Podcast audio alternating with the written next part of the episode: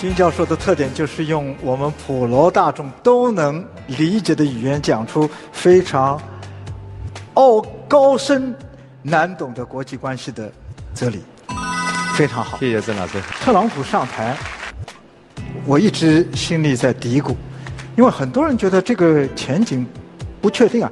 像法国总统奥朗德就说：“世界进入了一个不确定状态。”听完你的讲课，我突然明白了，原来在盟国、邻国、伊斯兰国和贸易国之间发生矛盾，法国一下子占了两个半。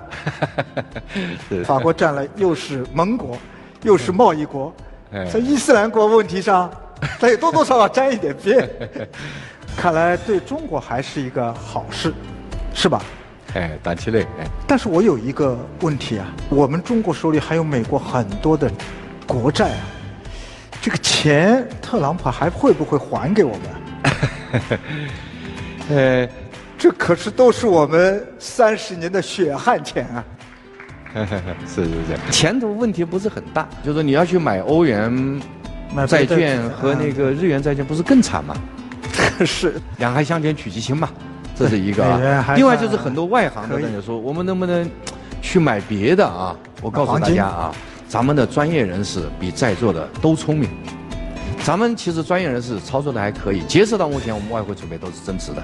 好，然后呢，资产配置基本合理啊。好，今天我们有很多观众，还有四位观众代表。现在我们请第一位啊，金教授你好。就是基辛格啊，从前说过，就是如果您控制了粮食，你就控制了所有人；如果您控制了石油，就控制了整啊所有国家；如果您控制了货币，就控制了全世界。那么在呃现在的新型的这个伙伴关系下面，如何在这个三个方面增强我们的实力？是基辛格说的吗？是不是基辛格似乎有点怀疑。跟老先生，我是是见了很多遍了。啊啊。那个可能是把他的东西高度简化的一个结果。啊，对对对。那个，但你讲的东西，这三个指标是很重要的啊。因为今天的经济呢，高度金融化啊，所以掌握了金融，确实掌握很很多国家的那个这个要害。但是这个东西我两边看，就是一个像中国这种国家，我觉得不宜于啊让金融占那么大的比例，因为美国是个活生生的例子。华尔街绑架整个美国经济，在美国你搞实业、搞服务业、呃矿业、农业、制造业，最后利润都被他拿走了，知道吧？他是个吸血鬼啊！所以金融不能不宜搞得太大。我们中国一定是制造业立国，这一点永远不要放弃，知道吧？那个，但是在国际上我们要要提升人民币话语权了，而且我直觉啊，川普先生可能给我们带来机会。什么机会呢？呃，他是这样，就是他现在不是变得有点小气了嘛？对。那么现在世界经济呢，有点依靠美国的利差的，嗯，就美国现在不是每年有八千多亿美元利差吧，嗯，这个给世界经济平衡是有贡献的。因为它也向外输出美元啊，哎，可以印很多很多的钱。这样，就是整个世界呢是生产力过剩，所以这个需求很重要。如果它变得小气了，就是为了扶持国内工业啊，对，那个满足那个民族的需求。钱给国内自己的人了。这样呢，就是它的利差会急剧减少，急剧减少会带来美元荒的。嗯。他在讲中国那个时候啊，就可以促进那个人民币结算了，好，知道吧？反正你也缺人美元，我这人民币大把大把的嘛。喜欢毛爷爷，我给你一大把一把毛爷爷，对不对？这个时候呢，还是有点机会的，啊。好。呃，石油啊，呃，粮食呢重要，但不要那么夸张。这个现在比如说石油啊，石油现在中国已经取代美国成为第一大那个石油进口国了吧？那以后中国在石油定价方面应该是权威是上来的。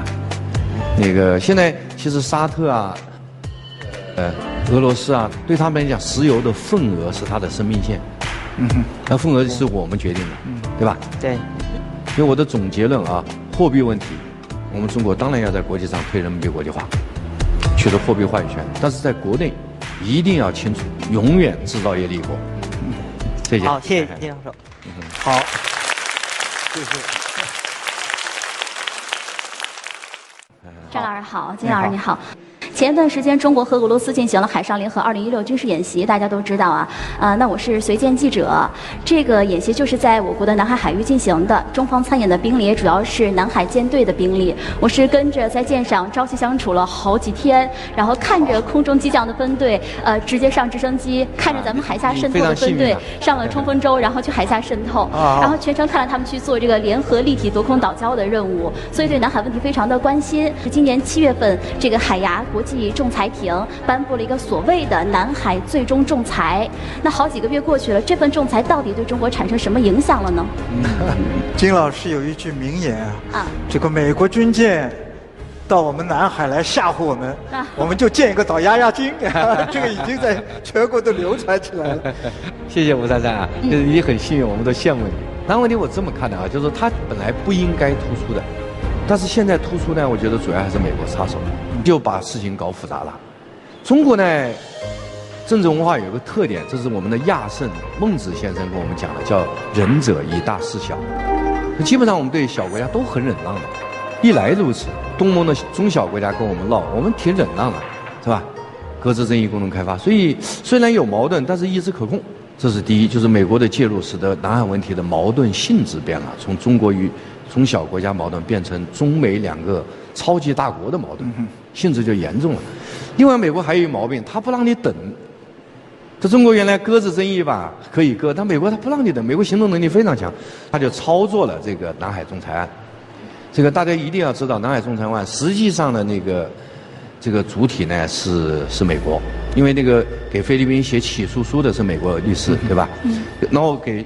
菲律宾提供了三千份历史文件，筛选的文件是美国，选择法庭也是美国啊，选择了国际仲裁庭。国际仲裁庭呢跟联合国是两码事。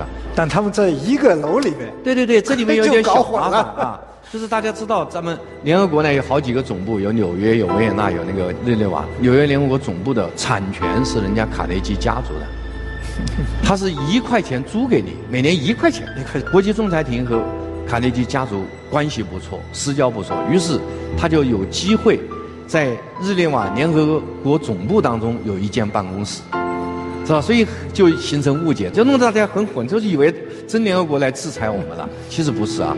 七月十二号五点，国际仲裁庭出结果，咱们那个六点钟发《中华人民共和国政府声明》，中国上来就说，反正就管你什么权利无权利，反正是四个群岛就是我的。哎，我也不跟你废话了，就是我的，是不是？我们也很强硬。我们可以理解为这起仲裁是完全无效的，或者对我们不会产生任何影响的，对吗？哎，然后呢，我们还宣布，就是说我们不仅拥有岛屿，而且拥有内水的。内水就是全岛，哎，就是岛群岛内的所有的水都是我们长江黄河啊，是我们家的，是非常强硬的。只要美国军舰不来，中国一定是很克制的。他说如果你哪两条破航母在这吓唬我们，中国是一定要填岛的。美国战略界的脑子清楚，一定要知知道，中国已经工业化了。哎，重要的事要说三遍，这是最重要的。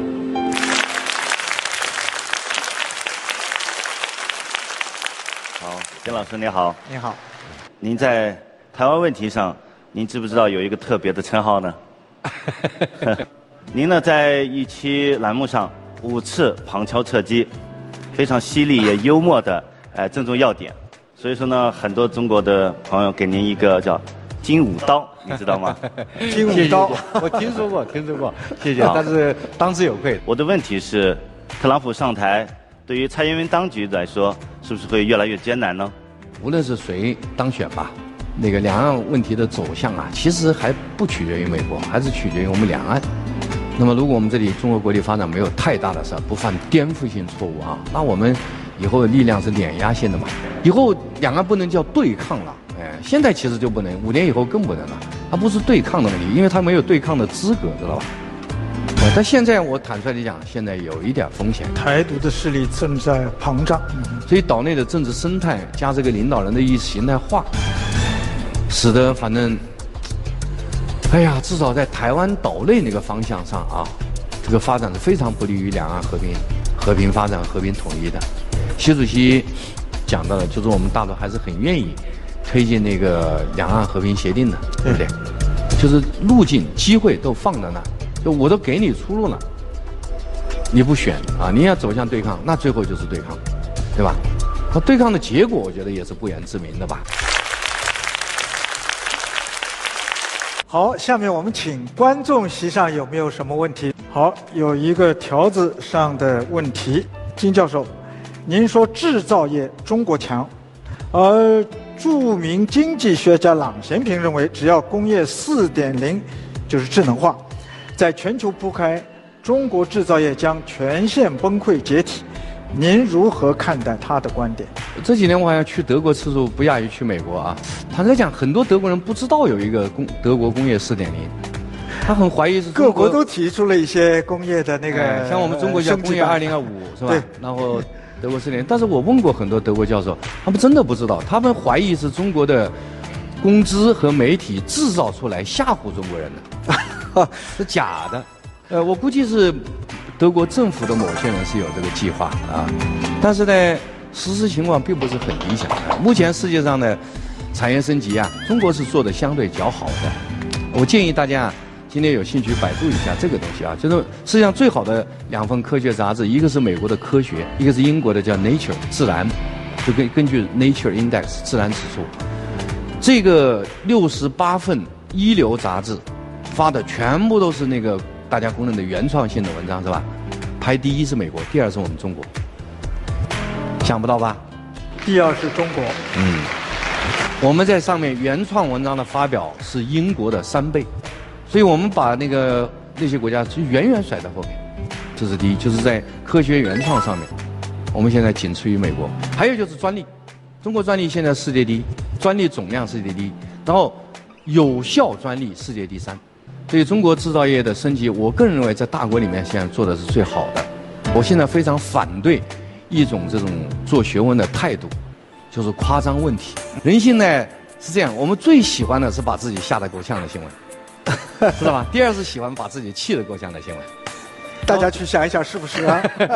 然后古今中外的江湖骗子一定是这样的，就抓住你某一个热点吓唬你，知道吧？然后最后就是让你掏钱，高价买我的大力丸吧。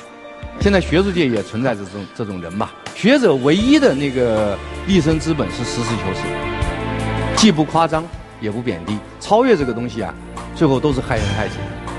谢谢。